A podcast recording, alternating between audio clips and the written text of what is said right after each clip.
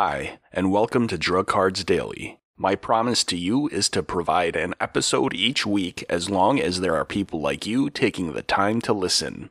New episodes release every Monday at 7 a.m. Eastern or 6 a.m. Central, so please make sure to subscribe on your favorite listening platform.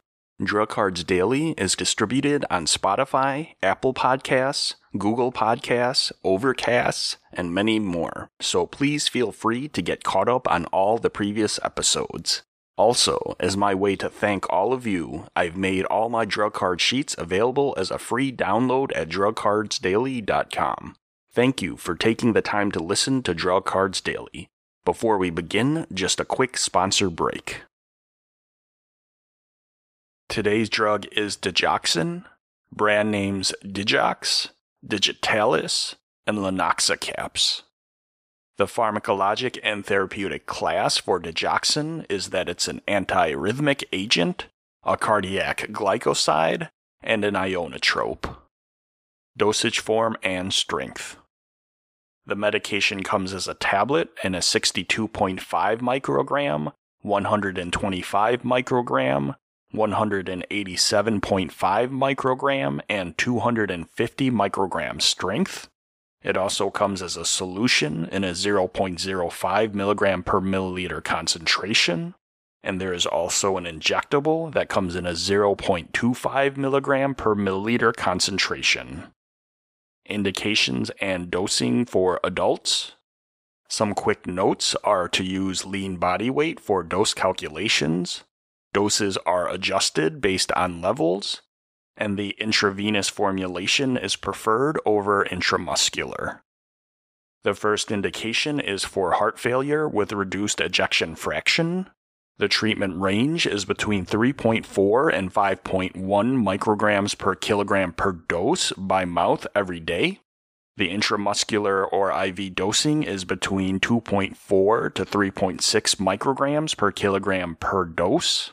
When initiating, there is a loading dose of 10 to 15 micrograms per kilogram by mouth or 8 to 12 micrograms per kilogram intramuscular or IV divided into three doses. 50% is given first, then 25% is given in 6 to 8 hours, and then that last 25% is 6 to 8 hours later. The next indication is for atrial fibrillation, the treatment range is between 3.4 and 5.1 micrograms per kilogram per dose given every day. The intramuscular or IV dosing is between 2.4 and 3.6 micrograms per kilogram per dose for rate control.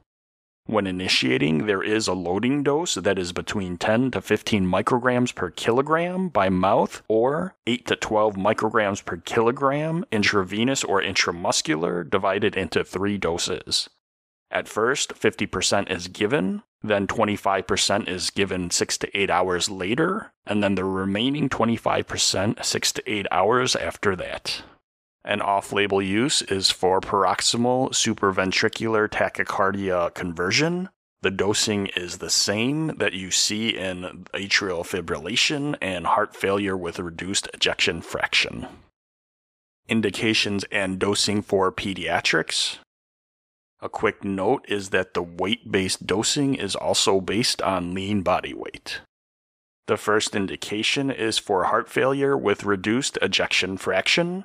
In premature neonates, their treatment range is 4.7 to 8 micrograms per kilogram per day by mouth divided every 12 hours or between 3.6 and 6.2 micrograms per kilogram per day intramuscular or intravenously divided every 12 hours. There is a loading dose between 20 to 30 micrograms per kilogram by mouth, or between 15 to 25 micrograms per kilogram intramuscularly or intravenously divided into three doses, with 50% given initially, 25% given 4 to 8 hours later, and then the final 25% given 4 to 8 hours later.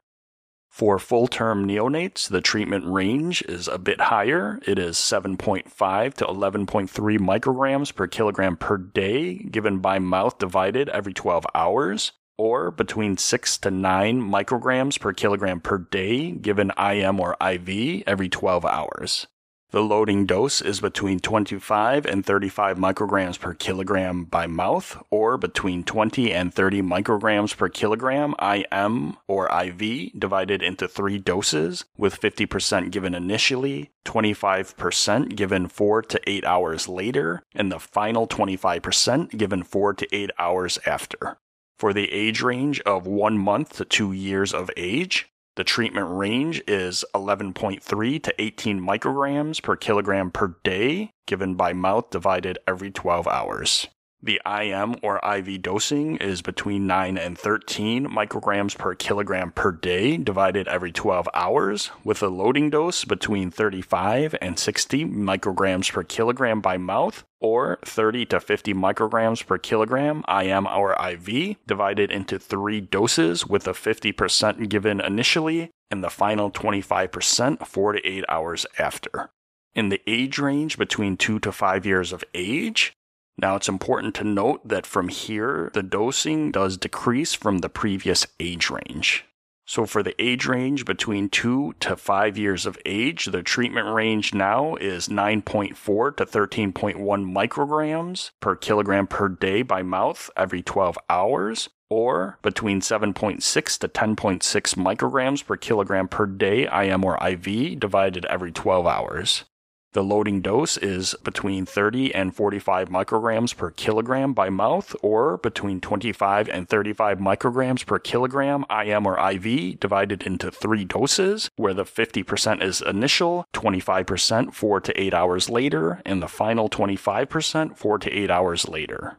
The next age range is between 5 to 10 years of age, now the treatment range is a little less at 5.6 to 11.3 micrograms per kilogram per day by mouth, divided every 12 hours, or between 4.6 and 9 micrograms per kilogram per day IM or IV, divided every 12 hours. There is a loading dose that is between 20 and 35 micrograms per kilogram by mouth, or between 15 and 30 micrograms per kilogram IM or IV, divided into three doses, with 50% initial, 25% 4 to 8 hours later, and the final 25 4 to 8 hours later. And the final age range for pediatrics is for those greater than 10 years of age. So there are a few notes to make here. The first is the decrease from the previous age range. The second is the frequency is every day instead of every 12 hours. And then the last note is that the low dose frequency is now 6 to 8 hours instead of the 4 to 8 hours.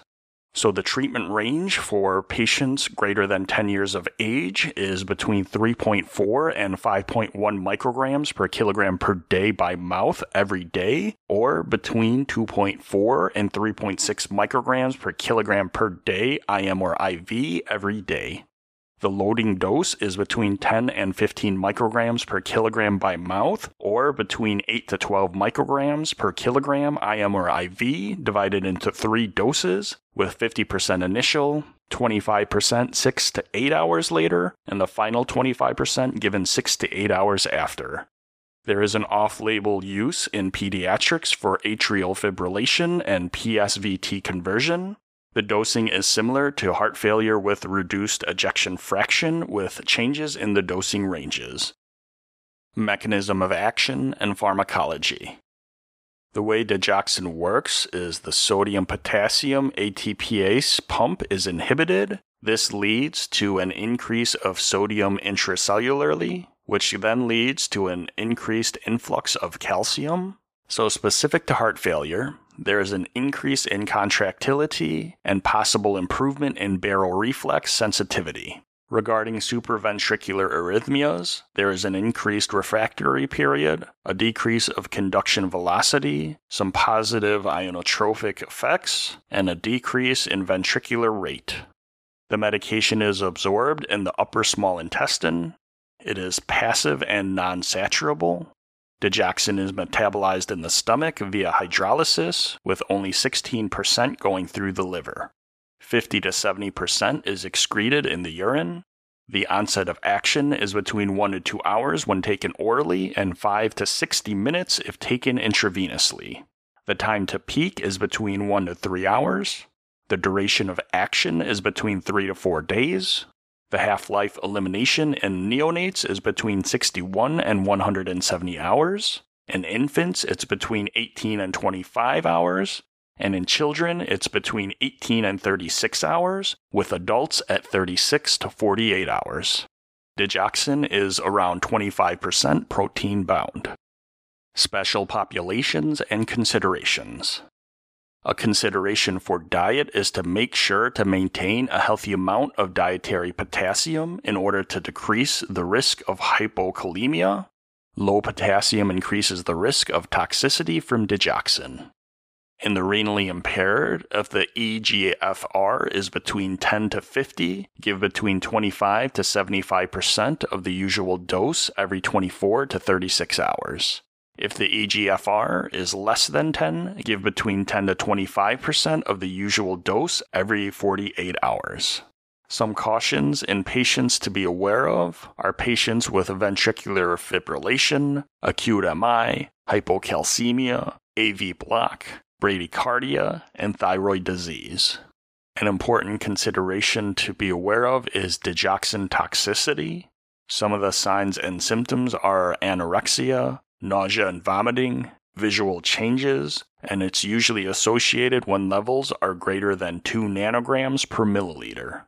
Risk factors are patients with low body weight, advanced age, renal impairment, and low potassium, calcium, or magnesium. Regarding pregnancy and lactation, digoxin may be used. There is no known risk, but there is limited data. Side effects some common side effects are dizziness, headache, nausea, vomiting, and diarrhea, bradycardia, weakness, confusion, palpitations, depression, and much more. Some serious side effects are intestinal ischemia, delirium, thrombocytopenia, severe bradycardia, and AV block. Drug interactions. Some considerations made when assessing possible drug interactions are P glycoprotein substrates, meds that delay gastric emptying, substances that bind to the anion cation exchange resin polymer, bradycardia, and meds that shorten the QT interval. Some drugs of note to be avoided are clonidine and succinylcholine. Some drugs of note that warrant caution and adjustment are acarbose, amiodarone, azithromycin, carvedilol, doxycycline, and indomycin, as well as warfarin. Monitoring parameters. So, some drug specifics are in heart failure, the treatment drug levels have to be between 0.5 and 0.9 nanograms per milliliter. And in AFib, the range is between 0.8 and 2 nanograms per milliliter. Digoxin serum concentrations should be drawn approximately 6 to 8 hours after the last dose. And it's important to note that anything greater than 2 nanograms per milliliter is considered a toxic level of the medication. Some general monitoring parameters are the serum drug levels, heart rate, electrolytes, and creatinine. Patient counseling information. Digoxin is commonly used in the treatment of heart failure and chronic atrial fibrillation by reducing strain on the heart and helping to maintain a strong, steady, normal heartbeat. Digoxin is taken with or without food, with maintenance dosing typically being once daily unless otherwise specified by the prescriber. Foods high in fiber and medications such as cholestyramine, cholestyramine, Psyllium will decrease drug absorption, so digoxin should be taken at least two hours before or two hours after. This medication should be taken regularly at the same time each day. So that brings the episode to a close. If you find these audio drug cards beneficial and you'd like to show your support, all I ask is that you subscribe on your favorite listening platform and listen to the weekly episode along with checking out the back catalog of previous episodes. Please have yourself a wonderful week and thank you so much for listening.